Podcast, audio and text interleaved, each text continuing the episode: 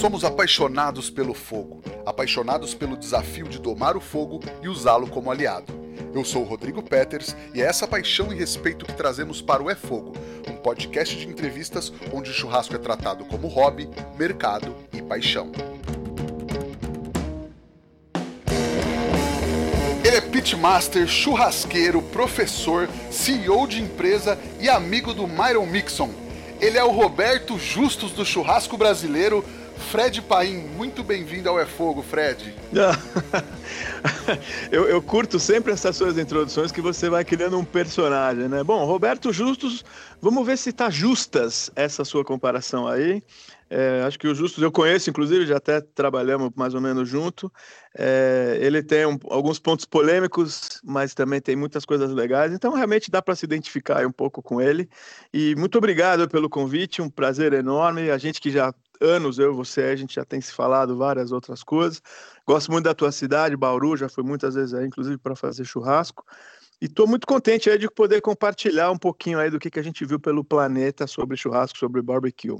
Legal, legal, Fred. Obrigado pela presença. E para quem não te conhece, Fred, como você se apresenta? Olha, eu gosto muito de, de mostrar, até pela nossa missão aqui na Academia de Churrasco, que é uma escola de gastronomia na grelha, eu sou um cara comum que gosta muito de churrasco, isso acabou me levando profissionalmente para esse mundo, mas é, eu não tenho nenhum dom especial, nenhum segredo mágico, muito pelo contrário, a nossa missão é justamente compartilhar o quanto é bacana você preparar o seu churrasco, fazer e tal.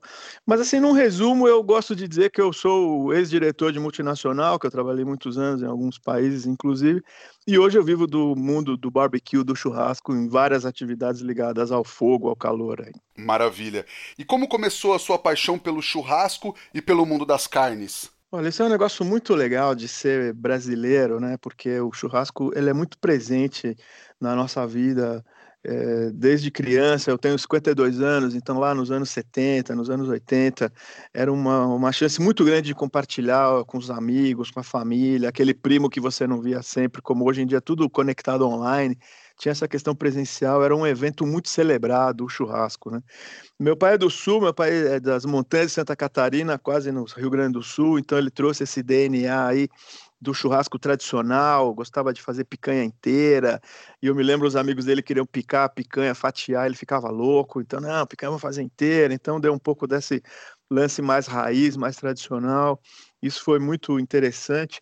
Minha mãe da, nasceu na Serra da Bocaina, nasceu ali no, no, na divisa do Rio com São Paulo, nas montanhas, então também trouxe um pouco esse lado da cozinha caipira, da coisa mais raiz e tal, isso acabou incorporando desde criança um pouco esse espírito da gastronomia simples, do, do fogo, da família, de compartilhar. Não tinha nada dessa sofisticação de hoje em dia. Picanha era assim uma iguaria que você comia que nem hoje um peru de Natal, era uma coisa rara de, de compartilhar, era muito bacana. Pô, foi até legal você perguntar, porque me despertou muitas lembranças super agradáveis aqui. Legal, você falou que picanha era raro. O que, que era o dia a dia do churrasco da família? Não, a picanha era literalmente um prato do churrasco, porque o churrasco era um evento, né? Hoje você fala churrasco, vamos dizer, o sujeito mora num apartamento, que acho que é super bacana essa popularização do churrasco em todas as geografias, em todas as classes sociais. Não é mais aquele mega power turbo evento. Às vezes você está lá numa quarta, quinta-feira, recebe uma visita, chama o seu vizinho, ou às vezes está só você, sua mulher, seus filhos, assam uma carne lá num, num terraço gourmet ou numa churrasqueira da sua casa.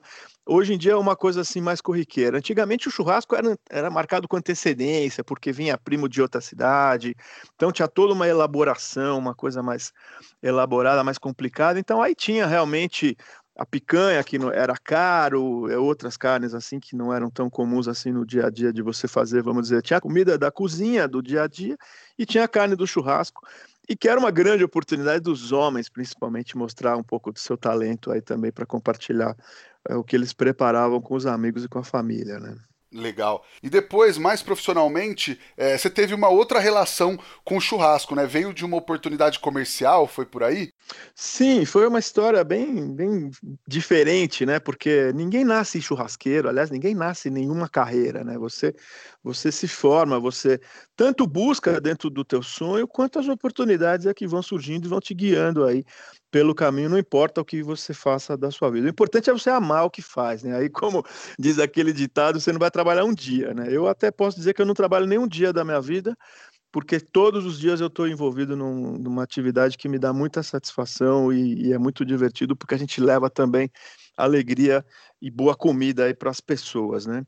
Mas eu voltando aí um pouquinho, até porque eu acho que a gente tem um pouco de tempo aí para compartilhar, e é um prazer. Acredito aí que muitos amigos, muita gente do nosso mundo do churrasco aí está ouvindo, então é legal. É como se fosse um bate-papo aqui na nossa churrasqueira, tomando uma cerveja, comendo uma carninha e conversando, né? Exatamente. Eu, desde muito criança eu, eu, eu, lido com barcos, na verdade eu sou mais envolvido no mundo da, da água do que até no mundo do fogo. Eu sempre gostei de barco, já dei metade da volta ao mundo duas vezes, fui capitão de veleiros, cruzei o oceano, viajei por vários países aí. No barco eu também era, é, o, o, eu era o capitão no veleiro grande quando eu tinha vinte e poucos anos, mas também era o cozinheiro do barco. Então peguei essa experiência, principalmente da minha mãe, que me ensinou muito, e cozinhava no barco, era uma coisa muito legal. E por, por aí fui curtindo a vida e aprendendo um monte de coisa no mar, na, nos, nas relações com pessoas, com os países que a gente visitava, os lugares, era muito legal.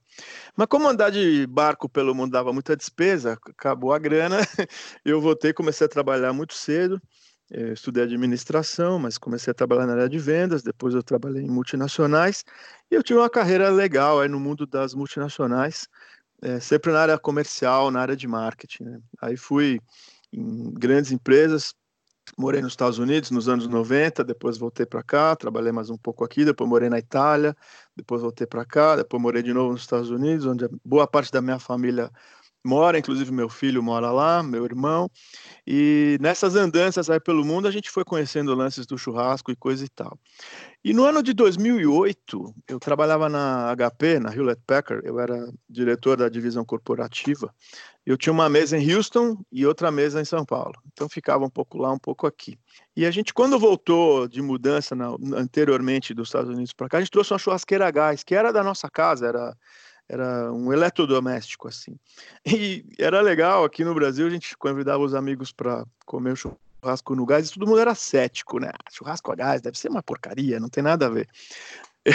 Eu até brinco que hoje em dia eu tenho uma palavra que me salva, né? Como quando me perguntam, mas churrasco a gás é bom? Eu digo Outback, porque se você comeu no Outback é tudo feito na churrasqueira a gás. Se você comer um grelhado em shopping center, é tudo feito na churrasqueira a gás. Então a churrasqueira a gás é muito prática. Não vou entrar nessa comparação com o carvão, que com certeza o sabor do churrasco no carvão é mais legal, mas tem uma série de vantagens de praticidade, de, de rapidez, de você poder fazer no churrasco a gás. E aí tinha essa churrasqueira até que um amigo um dia comendo churrasco lá em casa, ele falou: Você não importa uma churrasqueira dessa para mim? E eu pensei: Putz, talvez seja uma oportunidade de negócio é, vender churrasqueira. Até que no ano de 2009, é, 11 anos atrás, literalmente, aí a gente, meio como esporte, eu trabalhava numa multinacional, como eu disse, eu importei um container de churrasqueira a gás fiz um mega business plan, toda a minha metodologia de multinacional para trazer churrasqueira gás no Brasil, mas como uma coisa estratégica, de criar uma categoria, um posicionamento, um plano estratégico super complexo. E eu trouxe isso como hobby praticamente, né? E aí, para promover as churrasqueiras, eu comecei a fazer uma série de eventos. Então, fazia degustações, fazia é, apresentação e campeonatinhos, e ia em clubes, em condomínios, assim, a gente fazia demonstração. Depois a gente começou a vender no varejo, é, grandes redes, então a gente fazia churrasco dentro das lojas para as pessoas descobrirem o que, que era churrasqueira a gás e tal. Então eu me envolvi primeiro com a churrasqueira, né? não, não tanto com o, o churrasco. E a empresa que eu representava aqui no Brasil, hoje já tem quatro anos, a gente tem nossa própria marca, mas antes a gente representava uma empresa americana, e essa empresa todo ano tinha uma convenção mundial no estado da Georgia, lá no sul dos Estados Unidos, e tinha um campeonato entre os, os distribuidores de cada país. Enquanto eu não trouxe o caneco do campeonato, eu não sosseguei, né? Então isso me motivou a estudar, a entender um pouco aí do do mundo do churrasco, do barbecue, e também tive boas oportunidades porque o, O Istvan Vessel, ele já era meu amigo por causa do mundo dos barcos, porque uma vez ele estava, ele, ele, chegou em Ilhabela, ele e o Daniel, filho dele, meio à noite lá no nosso clube, e não tinha lugar para pôr o barco, eu ajudei, botei lá na minha vaga, a gente deu uma força e ficamos amigos de barco, antes de falar de, de churrasco. Depois ele me acolheu, me ensinou muitas coisas legais, e eu morava muito perto também do Marcos Bassi, lá na Bela Vista, perto da Avenida Paulista, aí para quem é de outros lugares aqui em São Paulo, é uma zona bem central, e o Marcos Bassi é um mago aí do, do mundo do churrasco, a gente ia muito lá no Templo da Carne, desde criança, de adolescente, e ele foi muito legal. Aí aqui também, quando a gente começou a promover churrasqueiras a gás no Brasil, ele fez umas palestras comigo aqui no, na Granja Viana, na cidade de Cotia, onde eu moro, que é praticamente um bairro de São Paulo, então, acabei tendo essa oportunidade de conhecer essas feras aí que me adotaram e, e foi muito bacana ver a humildade deles de transbordar o conhecimento, de querer compartilhar, de não guardar segredo. Acho que isso foi muito, muito legal. Até que a gente vai é, nessa transição, porque a vida não é uma foto, é um filme, né? Então isso aqui é um resumo aí de como é que eu fui parar no, no mundo primeiro da churrasqueira, depois no mundo do churrasco. Mas pelo jeito teve bons professores, hein, cara? Não, sem dúvida, foi muito legal e até porque é muito bonito você compartilhar uma coisa que você ama, né? Então eu me lembro aqui do o, o Bassi, aquela mãozona que ele tinha, ele ensinando o ponto da cara, ele falava meio sotaque assim do bexiga, lá perto onde a gente morava mesmo. Pô, Fred, você bota aqui seu polegar no seu indicador, sente a sua mão e bota na cara e fala, pô, Marcão, mas olha o tamanho da sua mão, o tamanho da minha. É diferente a, a musculatura, ele dava risada, todo bonachão, assim. É, foi muito legal. E eles são os mais famosos, mas eu acho que a gente aprende muito é com as pessoas do dia a dia. É, tinha um grande mestre, o, o Rock, que é um gaúcho que mora aqui perto da, da, da minha empresa, e ele era o nosso promotor aí de churrascos, ele que viajava aí fazendo churrascos para mostrar as vantagens da churrasqueira a gás. Eu acho que o Rock, que é um, um anônimo aí para muita gente. Ele, esse é o cara que realmente me ensinou muita coisa e ele foi muito bacana. E outras pessoas por aí também nas nossas andanças. Então é, é bonito isso, né? Você receber o conhecimento, você transferir. Eu até gosto de dizer no meu trabalho, eu sou apenas um mensageiro. Eu, eu viajei o mundo, eu tive essa oportunidade depois lá nos Estados Unidos e na Europa também de conhecer outros grandes mestres e ver outras técnicas e ideias. E eu sou aquele mensageiro que traz o conhecimento. Assim como lá na Idade Média, né, o mensageiro voltava a cavalo correndo antes do exército chegar e falava para o rei: Rei, perdemos a batalha. Aí o rei falava: decapita o cara aí. Então eu sou, eu trago a mensagem para o bem e para o mal. Maravilha. Ô Fred, e como é que é ser um cara do mundo corporativo no mundo do churrasco? A gente tem muita gente que mudou de carreira, mas não sei se tanta gente vinda do meio corporativo, né? É, a gente vê muita gente que veio do mundo da gastronomia, né? Pessoal que fez hotelaria, pessoal que trabalhava em restaurante, que era chefe. Foi interessante até porque é, como é que surgiu hoje a Academia de Churrasco, que é um, que é um eu, eu brinco que é meu filho favorito, né? Eu tenho três filhos, é, corporativo, dois reais, que eu tenho o Gabriel, meu filho, que é piloto de avião, mora em Miami, a minha filha Júlia, que tem 13 anos, mora comigo, e com a minha mulher, que eh, eu sou ontem foi até engraçado, porque uma amiga da minha filha mandou uma mensagem para ela, mas seus pais são casados e, e moram juntos, como se fosse algo raro assim, né? Então a gente tem uma família bem bem divertida. A ironia é que, olha só, hein, eu vou compartilhar um segredo aqui em, em, em rede. Muita gente do mundo do churrasco já sabe, mas tem gente que não me conhece e fica impressionado. Minha mulher meu filho, a minha filha não come carne. então, come peixe, come camarão, só não gosto de carne, por, não por ideologia, não tem frescura nenhuma. Me ajuda na escola, mexe em carne, corto, até ensina, apenas não gosto de comer. Então, às vezes eu preparo uma carne aqui numa filmagem ou num curso e preciso de companhia. Então, quem quiser, manda um oi aí para vir compartilhar um bifinho aqui comigo. Sempre sobre o bife, então, grelhado. É, mas aqui a gente guarda tudo. Aqui não perde nada. Sempre tem um amigo perto aqui para vir compartilhar com a gente. É bem, bem legal. Você tinha me perguntado como é que foi essa minha transição de carreira, né? Eu, quando eu comecei a vender churrasqueira, obviamente que era uma jornada dupla. Eu trabalhava numa multinacional, tinha um cargo de direção, viajava pelo Brasil, viajava para o exterior também. Então era meio complicado, fim de semana, à noite, fazer muita coisa para vender churrasqueira. Até que no ano de 2010 eu vi que o meu negócio de churrasqueira tinha um potencial bacana e também já estava um pouco cansado de 25 anos sendo executivo. E eu fiz uma cerimônia, literalmente, assim, eu tirei uma gravata e, e fiz uma fogueira e queimei a gravata, que representava a minha transição do mundo corporativo para o meu novo trabalho, nova jornada no mundo do churrasco. E foi engraçado, porque enquanto a gravata queimava ali no fogo, a gente tem um anjinho assim do nosso ombro, né? E aí eu via o anjinho dizendo assim, cara, você é louco, tem uma carreira bacana, ganha super bem, um monte de benefícios, viaja o mundo, vai se aposentar numa empresona e vai largar tudo isso. É, mas a gente tem o outro lado do ombro, um, um diabinho, né? E o diabinho disse, beleza, vamos fazer churrasco, barbecue, viajar o mundo, comer carne, conhecer gente, tomar cerveja. E o Diabinho ganhou essa parada, eu realmente taquei fogo na gravata para mexer com churrasqueira, né?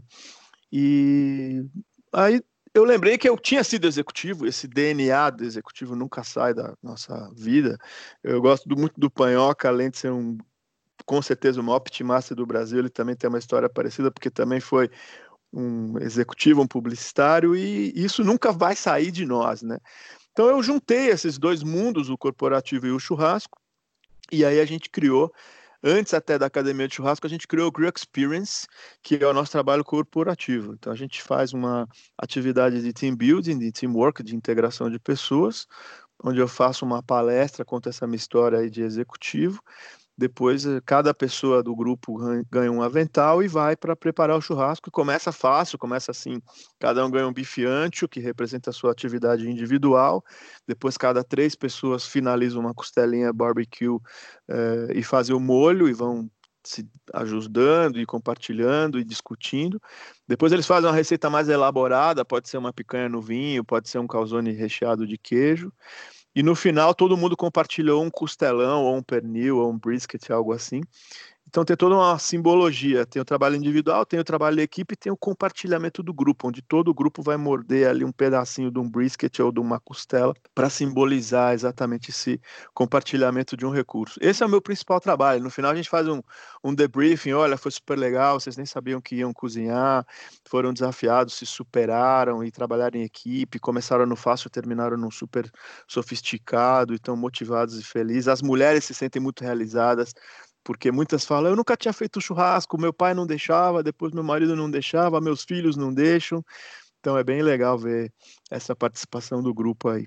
E aí tivemos essa ideia do Grill Experience, que tem mais é, tempo de vida do que a própria academia, e depois a gente transformou a academia de churrasco numa escola aí para pessoas físicas que se inscrevem vêm participar do nosso curso presencial que tem uma teoria, depois cada pessoa faz seis carnes, então recebe a carne para preparar com as instruções e vai fazendo e tal. E esse é nosso trabalho.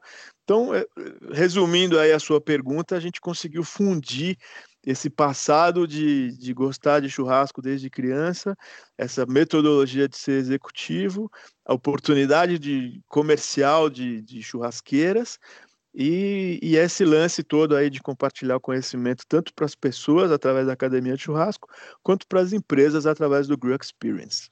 Maravilha, maravilha, Fred. E foi por conta da churrasqueira a gás, que inclusive é super comum né, nas casas dos Estados Unidos, que você teve essa aproximação com o American Barbecue? Sim, não, não tanto por churrasqueira a gás, mas mais por conta da minha vida lá nos Estados Unidos, né? A gente, como eu falei lá atrás, eu morei nos anos 90 lá, depois também no, no, na década do começo dos anos 2000 também morei algum tempo lá. Temos casa lá até hoje, então a gente tem um contato muito grande com os Estados Unidos e indo e vindo, é, mergulhando nesse universo que hoje é, ainda é um pouco de novidade aqui no Brasil. É, claro, nós que somos desse meio já está incorporado no nosso dia a dia o barbecue, mas para o brasileiro típico, é, esses, essas receitas, essas preparações, é, não vou nem dizer mais americanas, não vou nem mais dizer com, com, com molho barbecue, mas mais essa metodologia do low and slow, de fazer uma coisa numa preparação mais lenta, mais assada. Então, acho que a gente trouxe um pouco disso, eu tive esse, esse contato lá nos Estados Unidos, e também é, por conta dessa experiência lá que eu já tinha tido antes, quando a, a Freeboy fez a Academia da Carne, que foi um, uma, um portal muito bacana, com várias pessoas super famosas, como Olivier Quier, Guga Rocha, o Arthur, que ganhou Cozinha Sob Pressão, o Jefferson Finger do Barbacoa, tinha vários super, super feras lá, e eu fui convidado para fazer parte da Academia da Carne justamente em American Barbecue. Então foram os primeiros episódios aí gravados num portal com receitas de American Barbecue. Acredito que aqui no Brasil um portal aberto assim ao público era era desde a carne moída de segunda-feira no almoço até um, uma mega carne defumada no final de semana. Então foi bem legal. Isso e por conta desse mergulho, é, eu fui é, em 2015 acho 2015, 2016, eu fui para os Estados Unidos lá no, no curso do Myron Mixon, lá em, na Georgia. O Myron Mixon é o maior campeão da história do barbecue. Ele ganhou oito vezes o campeonato nacional, quatro vezes o campeonato mundial de barbecue lá nos Estados Unidos, programa de TV, livro, restaurante, produtos, defumadores, é uma grande fera. E eu fui lá como fazer o curso, como qualquer pessoa, tem uma certificação do Myron Mixon, mas aconteceu uma coisa muito bacana. É, Myron, por algum mistério, uh, talvez um alinhamento dos planetas com o cometa Halley fazendo zigue-zague entre eles, é, vamos dizer, deu, deu uma química legal, assim. Falei, não, fiquei impressionado. Ele me acolheu muito bem e quando acabou o curso, todo mundo foi embora, um curso de de dois dias, é, ele me convidou para ficar lá, na, hospedado lá. Então a gente ficou bêbado junto, de cachaça e de, uísque que ele gosta, conversamos várias coisas. Então, além de ter tido muito conhecimento como aluno do curso, como várias pessoas participam, depois eu fiquei um tempo lá em Unadilha, lá na, na casa dele, lá com ele, com todo aquele grupo, a família dele, a esposa, o Michael, que é o filho dele.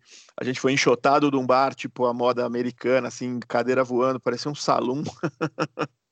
entre, entre outras coisas. Né? Então, essas oportunidades de, de conhecer um pouco do que, que rolou lá no, no exterior foi, foram sempre muito bacanas. Né? Legal. Para quem não conhece, o Myron Mixon é, além desse mega campeão, o apresentador do Mestres Churrasqueiros, que acho que muita gente no Brasil conhece ele através do, através do programa, né? Sim, sim. No TLC, que é o programa, um dos programas do, do grupo Discovery, tem os episódios lá que ele apresenta.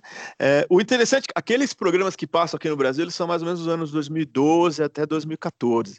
Então, o Myron estava mais jovem, assim. Hoje ele está é, mais um velhinho, assim, mas ele é um, ele é um cara realmente muito especial.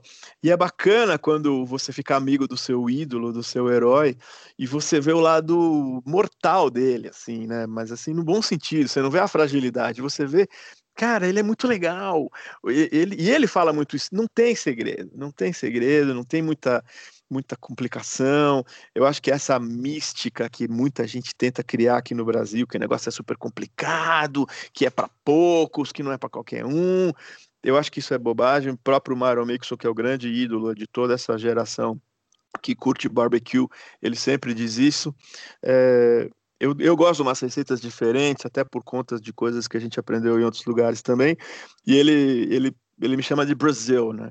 E ele põe a mão no meu ombro e falava várias vezes. Eu falo, Mário, vamos fazer assim, assim. Ele põe a mão no meu e fala, Fred, Fred, don't go exotic, don't go exotic. Não vai de coisa exótica, vai de coisa tradicional, vai no beabá que funciona super bem. Né? Que legal, que legal. É, o, a gente gravou com o Bruno Salomão e ele me falou muito isso, que para os americanos é uma coisa muito natural o American Barbecue. As técnicas deles são muito naturais. E o brasileiro, a gente tenta, às vezes, complicar demais e fazer muito, muito tecnicamente e tentar entender e decifrar o negócio, que para os caras já é natural quase desde o nascimento, né? É, é um pouco como a gente. Você pega um adolescente brasileiro, meninas também, eu vejo, vem aqui na nossa academia, muitas meninas, muitas mulheres, meninas jovens, é, mas vamos dizer, um adolescente de 11, 12 anos aqui no Brasil já tem um contato com o churrasco e, e acaba entendendo um pouco do processo dessa metodologia simples aqui do Brasil. E lá nos Estados Unidos, mesma coisa. Eu me lembro quando a gente morava lá e como eu disse, tenho família lá até hoje, eu vejo meu sobrinho, eu vejo lá meu, meu, próprio meu filho, os amigos nossos lá. As crianças têm essa, essa participação muito grande, até porque eles lavam a louça, eles já têm um contato maior com a cozinha desde cedo, diferente aqui no Brasil, principalmente o pessoal da classe média que não tem tanto contato assim com a cozinha, exceto para se divertir. Lá não, lá o pessoal mesmo que tem grana, o filho sabe, troca o, troca o saco de lixo, limpa, lava a louça, corta a carne, não tem essa frescura. Então eles acabam tendo essa naturalidade maior de, de fazer não só churrasco, mas também se virar mais na cozinha, e isso acaba sendo muito, muito bacana. E aqui no Brasil, um pouco é como você acabou de dizer, o pessoal quer complicar, quer fazer que parecer que é complicado, acho que é mais a tiração de onda, entendeu? Não que seja fácil, absolutamente. Não estou dizendo que seja fácil, mas eu acho que uma palavra que define bem é muito intuitivo. Se você entender o princípio do que, que rola, se você observar a carne, aprender a conversar com ela, eu sempre gosto desse termo de a carne vai te contar o que está acontecendo, eu acho que isso acaba sendo é, tranquiliza, porque tem uma pressão muito grande, né, de você impressionar uh, o seu convidado, impressionar o seu cliente, impressionar o, o pessoal que está lá torcendo meio contra o que você está fazendo, né? Sim, e acho que tem um pouco até do lance de, como você falou, lá as crianças já, já conhecem o pitch, já viram os pais, as mães, os tios fazerem muitas vezes. Aqui, às vezes, a gente vai pegar o equipamento pela primeira vez e aprender a técnica. Então, acho que tem também esse, esse passo a passo de querer já é, decifrar a técnica e, e fazer o melhor possível, né? O Fred, é, e aí você falou que começou a competir nessas, nessas convenções, nesses campeonatos internos da marca de churrasqueiras, e depois você já foi se, se aventurar por campeonatos nos Estados Unidos e pela Europa também, né?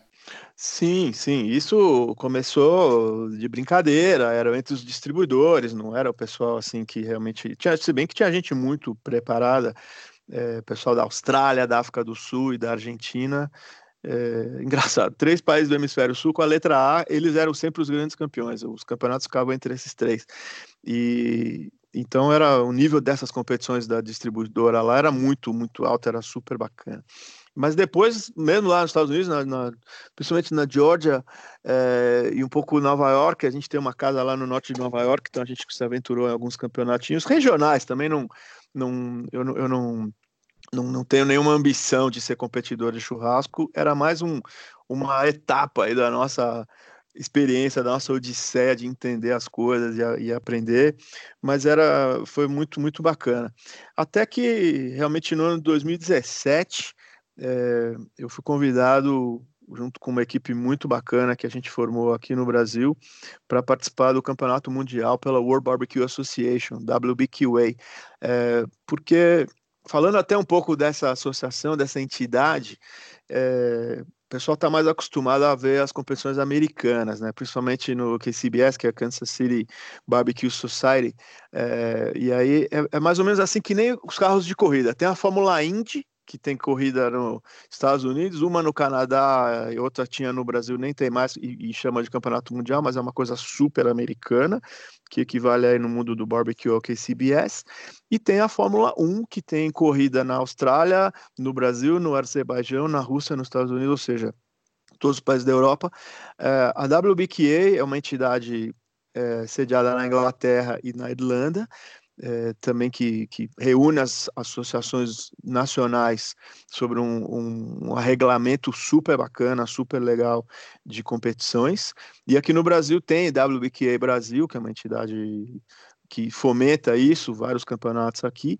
E eu fui convidado, tive essa oportunidade muito linda de ir para a Irlanda, quando teve o campeonato mundial lá. E é muito parecido com uma Olimpíada, né? Se tinham, eram 96 equipes, e tem o desfile dos países com as suas bandeiras e vão apresentando as pessoas e depois tem a competição lá três dias de competição, vira à noite, preparando, e, e tem todo um. Uh, vários juízes. Então é muito legal. Você conhece, eu conheci o pessoal do Vietnã, um cara da Rússia, uh, vendo o que, que eles estavam fazendo, com a mesma carne, todo mundo com os mesmos ingredientes, mesmos uh, processos, mesmas coisas, e cada um inventava um negócio completamente diferente, que você nem imaginava que tinha sido feito assim no mesmo início. Então era, foi muito legal essa experiência lá na, na Irlanda, no Campeonato Mundial, e conheci muita gente bacana, muitas técnicas diferentes, muita carne exótica, a gente se divertiu pra caramba, foi bem, bem legal. E é difícil dirigir na mão inglesa, Fred? Olha, é muito difícil dirigir na mão inglesa, viu? Eu já tinha ficado a temporada lá e a gente teve um probleminha ligado, não sei se ligado à mão inglesa, mas é, é, a gente, quando vai para um campeonato, é, a beleza do, do campeonato é, um, é, ser um pouco de esporte, né? Você tá lá para competir, mas tem muita diversão também, né? Um negócio super legal e tal. Então a gente foi do Brasil para lá, a gente parou em Londres, já foi aquela curtição londrina, uma coisa meio underground, meio pesada. Aí a gente foi para Irlanda. É, o, o campeonato era numa cidade chamada Limerick, que é mais ou menos umas três horas de carro de Dublin um lugar muito lindo, muito bacana, muito medieval, assim, várias coisas antigas e tal. E aí também a gente chegou uns dias antes, aquela correria para preparar, porque o, a diferença de nível é brutal, né? A gente que vem do, de outros países, principalmente aqui da América do Sul, a gente literalmente tinha levado uma mochila com as nossas facas, pinça, avental, acabou.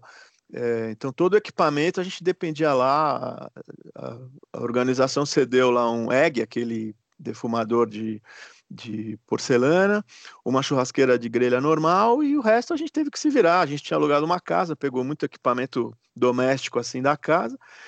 Mas aí chega os times dos países, chega o pessoal da Alemanha com caminhão de 18 rodas, que parece o Transformers, o pessoal da Dinamarca era de longe a equipe que tinha o maior equipamento, o cara apertava Enter no caminhão, abria, descia um defumador com controle eletrônico, descia uma geladeira side by side Liebherr, aquela que cabe um boi inteiro dentro.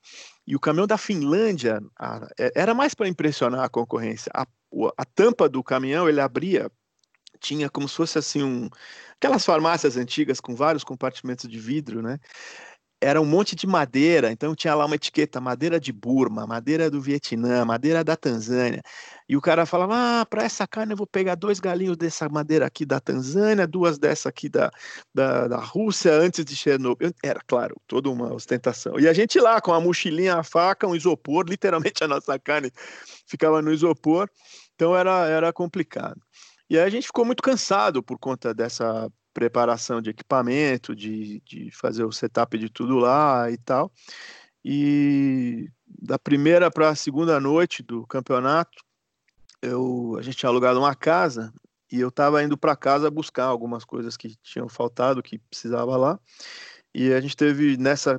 Tá, cansado, era quatro da tarde, tá? Muita gente fala que eu tinha tomado uns gorós, não tinha, tanto é que eu chamei a polícia, falei, pode me testar, não teve nenhum doping nem nada mas talvez por conta do cansaço e mão inglesa, a gente teve um acidente meio feio lá, mas no final foi feliz porque depois do acidente, é, todas as equipes, a gente foi muito aplaudido e muito acolhido, então todo mundo pô, os caras do Brasil tiveram um acidente de carro, então o que, que podem fazer por eles? E era de vez em quando até era complicado, porque você tava a gente lá competindo, trabalhando, e vinha um russo, e vinha lá um, um pessoal do Chile, foi muito bacana com a gente, o pessoal da Itália, vocês precisam de alguma coisa, vocês querem algum apoio, vocês precisam de algum equipamento, então foi muito bonito ver essa essa acolhida, essa energia tão positiva que a gente como equipe por ter tido um, um, programa meio sério lá, foi muito bem cuidado. Claro que a, o desempenho foi por espaço, né? O primeiro dia a gente tinha ido muito bem, a gente tinha recebido vários elogios lá pelas nossas carnes, muita gente queria conhecer o que, que a gente estava fazendo, mas depois, lógico que por conta desse acidente, um dos membros da equipe foi para o hospital, nada sério, mas ele teve que ser medicado lá e tal. E aí a moral do grupo também deu uma caída por conta disso, mas eu acho que na minha experiência de vida foi uma das coisas mais profundas que eu passei de ver é, quantas pessoas se importaram com a gente depois do que aconteceu aí ter tido essa visão não só do barbecue, mas também do ser humano lá nessa experiência europeia que a gente teve, né? Legal. E no fim tudo é história para contar, né? Mesmo participar de um de um campeonato dessa magnitude, você não imaginava ter essa história para contar, né?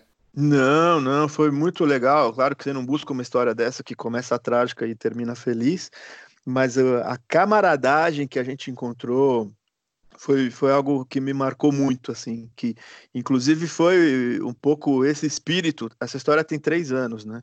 Foi quase três anos, foi em outubro de 2017. E eu, e eu vi isso, já tinha. A, a, os Estados Unidos é um pouco a parte de competição é um pouco imitação do líder, né? Então é um pouco previsível uma competição, porque todo mundo quer fazer o mais parecido possível com o que já foi consagrado. Então o sujeito estuda no YouTube lá como é que faz brisket, e ao invés dele criar um brisket diferente, ele quer fazer melhor do que o cara que é a referência. Na Europa, até por essa questão cultural e também por conta de ingredientes de cada país, você não vê um prato igual ao outro, você não vê uma carne preparada da mesma maneira do outro competidor, então acaba sendo, sendo muito legal. E, e além disso tudo, por ter essa diferença de metodologia, de técnica, de sistemas lá e tal, o pessoal tinha um compartilhamento muito grande, eles não tinham esse medo de contar o que, que eles fizeram, como você vê nos Estados Unidos, tal do eu tenho meu hub secreto. É ridículo o hub secreto. Não existe hub secreto, porque os componentes do hub são dinâmicos. Hoje uma páprica tem uma picância, a mesma páprica guardada num pote, daqui uma semana tem outra picância. Então, essa história de hub secreto é outra ostentação aí para as pessoas. É, o resumo é que nessas competições que eu tive essa, essa oportunidade muito bacana de participar, eu sempre vi uma camaradagem muito grande entre os competidores de outros países, muita vontade de ouvir, mas também muita vontade de falar, de contar, então ninguém ficava segurando muita informação e é um negócio que eu não tenho visto aqui no Brasil. Aqui tem uma, acho que a rivalidade aqui começou muito rápido para quem ainda está de certa maneira engatinhando no mundo do barbecue, né? Legal. Fred, você já falou um tanto sobre a Academia do Churrasco, mas quando você criou, qual que é o foco, qual que é o intuito do projeto? Olha, o intuito é justamente por conta desse meu passado de ter sido executivo, de ter sido empresário e, e, mergulhar no mundo do churrasco, eu considero a academia de churrasco, e é de churrasco e não do, porque como a gente tem uma filial no Chile, o D funciona melhor para os espanhóis, né? Mas a, a nossa cruzada é, é, transferir o conhecimento, não o meu conhecimento, é, absolutamente. Eu, eu sou um mensageiro e muitas pessoas que são convidadas daqui também para dar cursos na nossa academia, muitas vezes no curso normal que a gente aplica sempre é frequente ter um convidado, um chefe que vem e que fala sobre carne, ou apresenta uma receita, ou conta algum segredo. Então, o nosso objetivo é compartilhar o conhecimento de uma maneira muito aberta, de uma maneira muito é, previsível no sentido de criar um, uma linha de pensamento.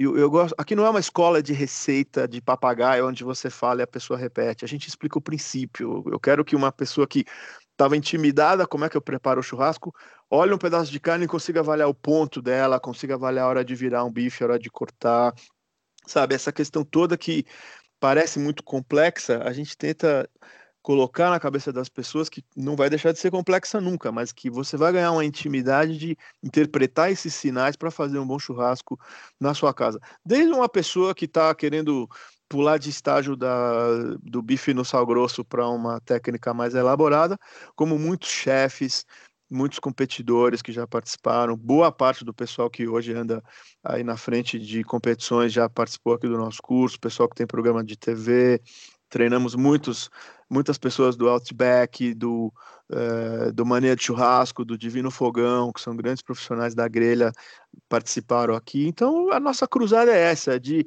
transmitir o conhecimento, mas também absorver, porque cada vez que a gente escuta alguma, alguma novidade, alguma técnica, a gente gosta de deixar essa pessoa transbordar para as outras e também a gente levar essa mensagem. Né? Legal. E você tem curso online também, além do curso presencial, que obviamente nesse momento de quarentena tá pausado, né? Você vê o curso online como um concorrente, ou o YouTube como um concorrente do curso online, é, ou acha que são coisas diferentes? Porque também tem muita gente, até muita gente boa, que ensina é, no YouTube tudo, teoricamente, tudo que sabe de graça, né? Sim, é, é muito bacana isso também, né? É, primeiro, nosso curso online ele surgiu recentemente, né? Por conta aí dessa questão do pessoal estar tá ficando mais em casa. A gente está aqui na época da quarentena, esperamos que esteja aí no final. Parece que a gente está quase saindo dessa e poder encontrar os amigos, as pessoas e tal. Então a gente gravou o, o curso online, é, que já completou um mês agora. Foi um sucesso assim super bacana no primeiro mês. Eu fiquei surpresíssimo com o resultado, com a repercussão, foi bem legal. É, exatamente, é uma ótima pergunta. Por que, que eu tenho que pagar para ter um curso se eu posso dar um buscar no meu celular, no meu computador e ter muita coisa no YouTube? Eu acho que o YouTube ele é muito bom é, para você ter a receita, né? Então, como preparar uma costelinha, como preparar um brisket, como preparar uma carne recheada. E você tem lá realmente a, a receita, o passo a passo, com maior ou menor profundidade, com alguém que está mais ou menos a fim de, de contar o que está rolando. Eu, o que eu vejo um pouco a, a, diferença do nosso trabalho, pelo menos é o que a gente busca, é que a gente compartilha os princípios, né? Então eu não digo coloca o sal e vira a carne depois de três minutos. Não, a gente dá uma um sinal de interpretação que a pessoa tem que buscar. Então, como é que você vai saber a hora de virar?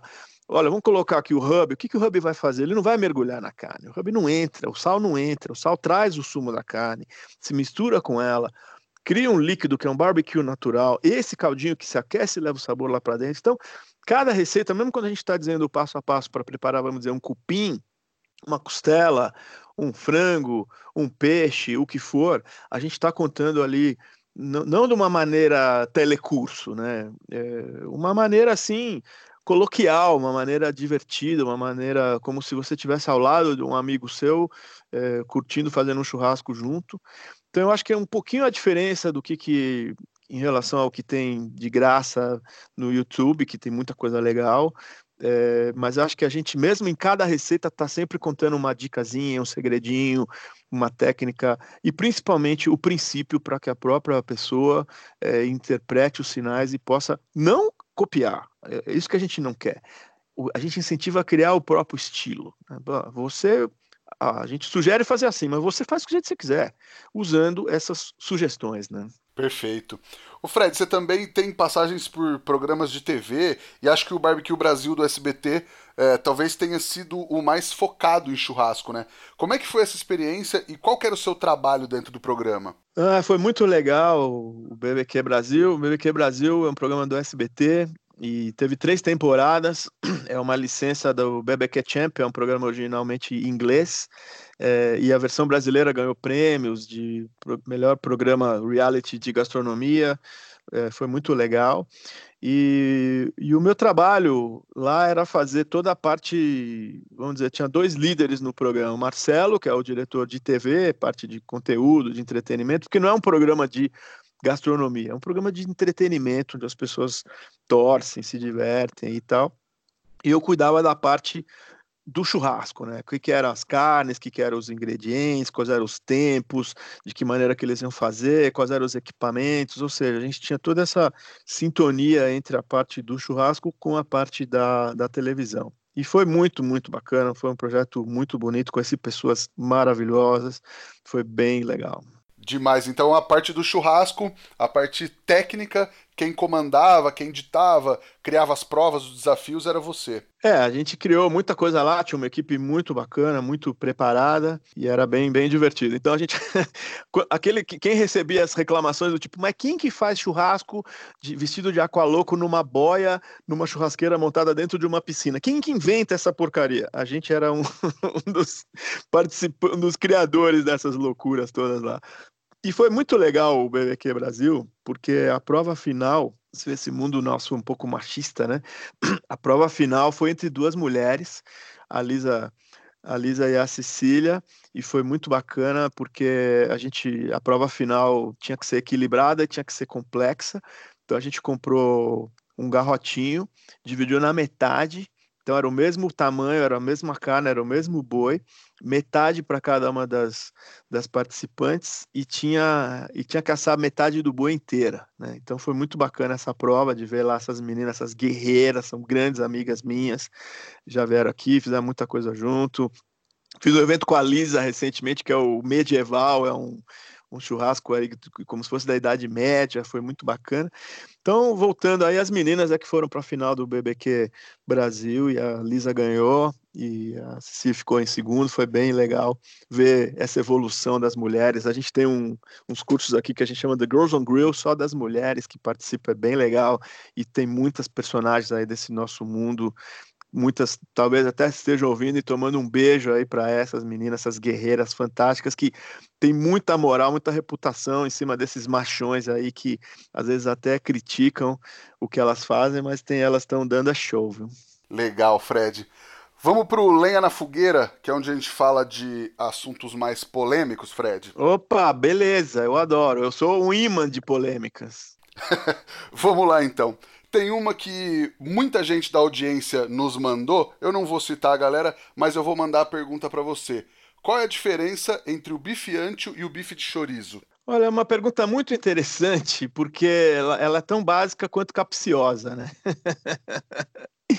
ah, que divertido. Depois, quem, quem não sabe da história, a gente vai, vai dar o contexto aí, né? Na minha opinião, a melhor carne que sai de qualquer mamífero é o contrafilé. Né? O contrafilé equivale ao lombo, então ele é uma carne que não tem muita atração muscular, mas ela tem muita irrigação sanguínea, porque vai em volta ali da coluna vertebral, então acaba sendo uma carne muito protegida do animal. E por que, que não tem músculo? Porque a coluna de qualquer animal, quadrúpede ou bípede, ela tem que dobrar para você deitar, correr, se movimentar, virar para trás, ver se tem um leão querendo te pegar. Então o contrafilé acaba sendo praticamente um colchão que protege a coluna vertebral. É, Quanto mais para frente no bovino, você tem uma membrana que vai atravessando esse contrafilé e ele vai, ele começa lá atrás, na parte de cima. Então, se você cortar um bife de chorizo, visualmente ele parece uma picanha. É um bife muito lindo que tem uma camada de gordura externa. Inclusive, muita gente pode até confundir como uma posta de picanha. E essa mesma membrana, que no caso do chorizo está na parte de cima, conforme vai indo na frente do animal ao longo do contrafilé, essa membrana vai mergulhando e ela forma o que se chama bife ancho, que é visualmente muito fácil você visualizar. É como se fosse assim, um, um, uma posta de picanha, mas que tem uma gordura meio diagonal, onde embaixo dela você tem o orro de bife, que é o ribeye, que é o olho do bife, que ela é um corte, tem um formato amendoado, assim parece um olho. Tem essa membraninha, e em cima dela tem, para mim, a melhor carne que existe, que é a celha, que é como o argentino que deu essa nomenclatura, orro de bife, chama de celha, que significa sobrancelha, que é ali aquela cobertura que vai em cima desse orro. Né? Então, visualmente é muito fácil, é autoexplicativo você olhar e ver a diferença entre o bife de chorizo e o bife ancho, até porque elas estão muito próximas quando você tira o jacaré do, do, do boi, que jacaré é um. É quando você corta ao longo da coluna e os ossos das as vértebras ficam parecendo assim a, as costas de um jacaré, ali dentro é que está o contrafilé inteiro, que uma ponta é, vamos dizer, o chorizo, a outra ponta é o bife ancho.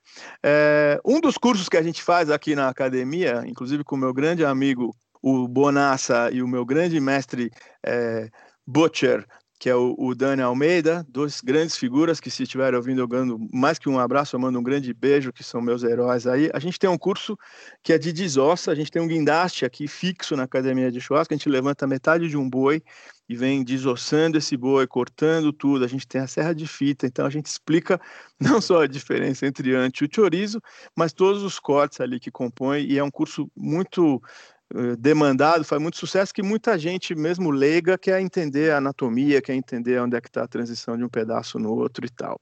Mas já que a pergunta era capciosa, eu acho que eu saberia identificar um bife ante um bife de chorizo facilmente, né? Apesar de quererem me sacanear como se eu não soubesse. Eu estava na, na Rede Globo, num programa ao vivo, no qual era na véspera do carnaval desse ano, e o programa era justamente churrasco do carnaval. E eu era o único convidado do dia, eu apresentei três receitas ao vivo, preparando dry rub, costelinha, outras dicas lá de churrasco, como é que eu sei o ponto, como é que eu sei a hora de virar, como é que eu sei cortar. E é um programa popular, é um programa matinal, na, na Rede Globo, é um programa da Ana Maria Braga. Não é um programa Pitmasters com Myron Mixon, não é um programa curso de churrasco para método avançado, entendeu? É um programa basicamente de entretenimento. E o apresentador que estava lá naquele dia junto com a Patrícia Poeta, porque a Ana Maria estava em férias, ele, ele trouxe para a cena, que era um programa ao vivo, como eu falei, uma tábua com algumas carnes e ele falou: Eu trouxe o bife ancho para você. Era lógico que era um chorizo, claro que era um chorizo, mas é, seria tão irrelevante e também deselegante corrigir o apresentador. Imagina ao vivo. Olha, essa carne que você chamou de ancho é chorizo. Imagina só, eu ia parecer super arrogante, é, ia ser totalmente desnecessário e fora de hora. Então eu falei, ótimo, vamos pegar o bife ancho, vamos temperar o bife ancho, vamos cortar o bife ancho. Mas sabe, é tão é, eu acho que mostra um pouco aí dessa mesquinharia que acabou surgindo no mundo do barbecue brasileiro, porque a audiência típica do programa gostou, a, o pessoal da Globo elogiou muito, já me convidaram para voltar outras vezes, e então eu acho que a diferença de anti-chorizo, é, além de não ser complicada, nesse nível de pergunta que te enviaram aí, não é para saber sobre carne, não, acho que a, a, é mais uma pegadinha. Maravilha, Fred. Vou mandar mais uma, então, polêmica, talvez menos. Churrasqueira, a gás ou a carvão? Olha, eu gosto muito de, de, devolver a pergunta dizendo o seguinte: quem come carne também gosta de pizza, né? E não é porque você é carnívoro que você não vai apreciar uma berinjela à parmegiana. É, não, não tem competição. São, são, é, é, igual ter moto, igual ter carro. Às vezes você precisa de moto, às vezes precisa de um carro, é, às vezes você curte os dois, às vezes você precisa de um caminhão, às vezes você precisa de um patinete, né? Sem dúvida que o sabor de uma churrasqueira a carvão é muito mais legal, porque o efeito da brasa, o efeito da, da do calor da madeira, da essência, do aroma, é muito mais legal. Mas eu acho que o churrasco é, é uma coisa muito democrática e quanto mais prático for, mais vezes você vai comer. A gente tem muitos clientes no Rio Grande do Sul, é um mercado muito forte da nossa churrasqueiras a gás, que me impressiona muito, porque o pessoal gosta tanto de churrasco que ele chega lá numa quarta-feira, dia do futebol, e ele sim, literalmente 4, 5 minutos está com a grelha quente para grelhar sua carne, para fazer alguma coisa, às vezes está só ele, a mulher, os filhos ou alguns três, quatro amigos, acaba sendo uma coisa muito prática, ou mesmo num evento grande, uma churrasqueira gás, sei lá, quando a galera dá aquela cansada que muitas vezes a brasa se apaga, chega um convidado novo ou, ou dá fome a segunda vez, literais três minutos você volta à temperatura da churrasqueira a gás. Não é uma competição de sabor, é uma competição de conjunto da obra praticidade, rapidez, controle de temperatura e por aí vai. Como não tem essa discussão mais nos Estados Unidos, é uma questão de praticidade, o legal é ter as duas. Você tendo oportunidade, tempo, vamos de churrasco a carvão, você tendo ali mais praticidade, menos tempo, é, você vai numa boa na churrasqueira a gás. Até porque grandes é, churrascarias que a galera vai, pira e delira deixando lá uma fortuna, são feitas no gás e ninguém nem desconfia. Né? Barbacoa, barbacoa, por exemplo. Jefferson Finger nunca escondeu de ninguém que os grelhados do barbacoa são feitos na churrasqueira a gás. Tá aí, perfeito. Fred, vamos lá então para nossa pergunta de um milhão de reais. O que o fogo significa para você? Olha, o fogo é uma coisa muito linda, né? Muitas vezes a gente acende a lareira aqui em casa, então, meus filhos, com os amigos, é, diferentes gerações, às vezes meu pai, que já tem 80 anos, o fogo, ele em si, hipnotiza aquele visual, aquele negócio sempre em movimento e sempre diferente, nunca uma chama igual a outra. Então, eu acho que o fogo, ele traz essa coisa ancestral de reunir as pessoas, de estar em volta, de compartilhar. E aí, quando o homem das cavernas, na verdade, eu acho até que foi a mulher da caverna que descobriu é, que colocando uma carne ou mesmo um vegetal ali no fogo, ali ficava mais saboroso.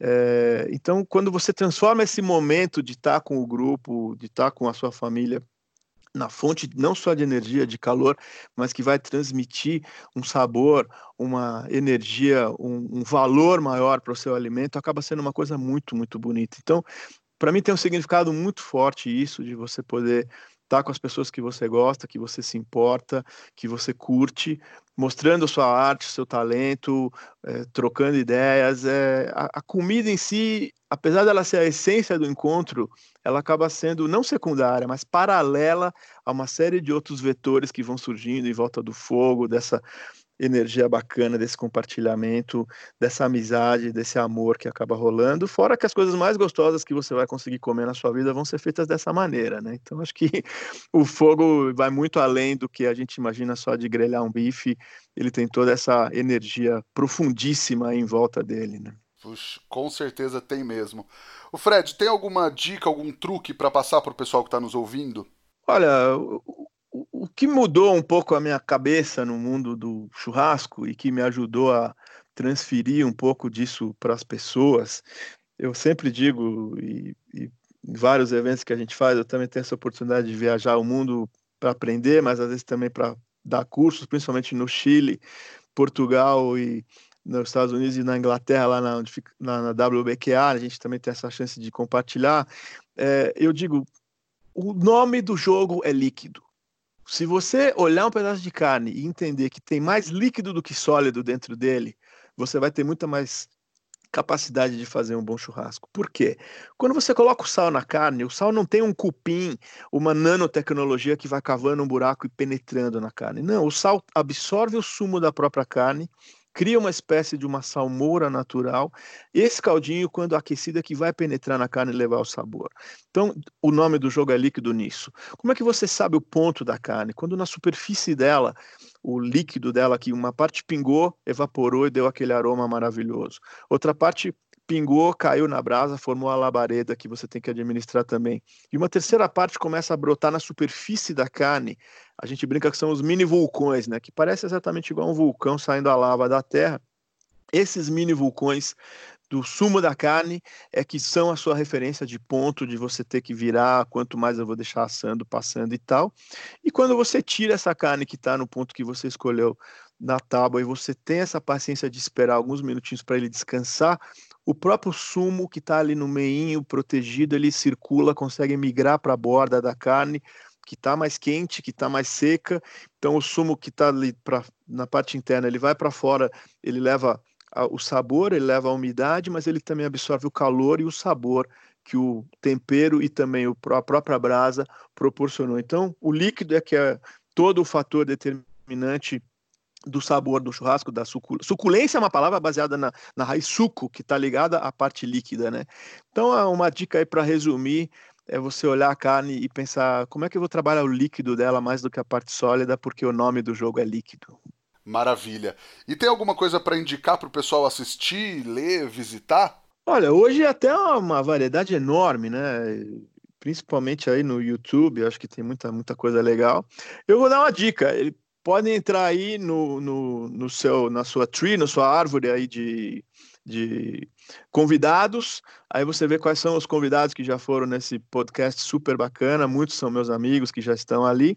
E segue essa galera, vê o que, que eles estão postando aí no, no YouTube, porque eu acho que fica sendo muito bacana. Cada um tem o seu estilo, cada um tem sua proposta, cada um tem o seu pedigree, sua experiência para compartilhar. Então, que, que eu recomendo? Recomendo olhar aí o teu, o teu podcast aí para ver o que, que os artistas estão estão sugerindo por aí em termos de conteúdo de conhecimento e não, é, não ter medo de errar. Eu acho que é, o, o grande lance é você se divertir, você arriscar, você tentar, tentativa e erro também ensina muito, sem fazer besteira para não desperdiçar carne, mas eu acho que deixar a sua criatividade aflorar é o grande ponto com todo esse conhecimento que hoje está disponível de uma maneira aí muito fácil.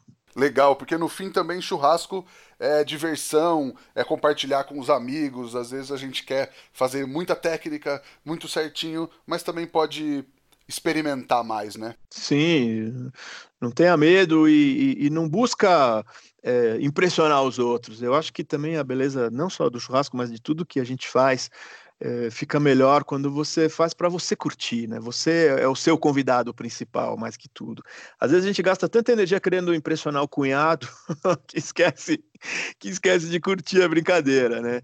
Então, acho que entrar nessa onda, diminuir a pressão, curtir, se perdoar também alguns erros que podem acontecer e apreciar as grandes vitórias, os grandes acertos aí que você vai acabar tendo de inventar uma técnica nova, de misturar um ingrediente que ninguém nunca pensou e aí a coisa vai ficar super, super legal. Demais, Fred. Quem quiser te encontrar pelas redes sociais, por onde te acha? Então, a gente tá. O mais fácil é na academia de churrasco, né? Se escrever do também vai nos encontrar aí no, no, nos canais de busca, Instagram, YouTube, Facebook e tudo mais. Mas o nosso é a Academia de Churrasco, porque, como eu disse, a gente também tem muita coisa lá no Chile e o de churrasco funciona melhor para os espanhóis, né? E Fred Paim Oficial, porque eu tenho um primo que é o Fred Paim lá de Niterói, que registrou Fred Paim, nunca usou no Instagram, eu brinco muito com ele isso. Parece que é uma frescura minha, Fred Pain oficial, mas é porque tem o, o meu primo distante lá, que é o Fred Pain original, e eu tô aí sempre à disposição, eu gosto muito de compartilhar, eu sou muito mais acessível até do que muita gente pensa, e, e gostaria muito aí de estar tá aí trocando essas experiências aí, convidar o pessoal também para participar das nossas atividades aqui, que são super democráticas e super divertidas. Opa, demais, Fred. Nós estamos no Instagram, no arroba efogopod, o meu é arroba rodrigopeters, underline, e o nosso e-mail é o efogopodcast, arroba gmail.com. Manda esse podcast pro seu amigo que você não mandou ainda, fala que ele precisa ouvir esse papo. Fred, muito obrigado pelo papo, cara. Olha, eu que agradeço, é uma honra estar nesse panteão aí de, de artistas que eu respeito, admiro muito aí como seus convidados e fiquei muito feliz aí com essa oportunidade de trocar essas experiências e falar um pouquinho aí da nossa cruzada, da nossa odisseia no mundo do churrasco e do barbecue. Muito obrigado aí. Imagina, a gente que agradece e agradece também todo mundo que nos ouviu até agora e até a próxima semana. Tchau.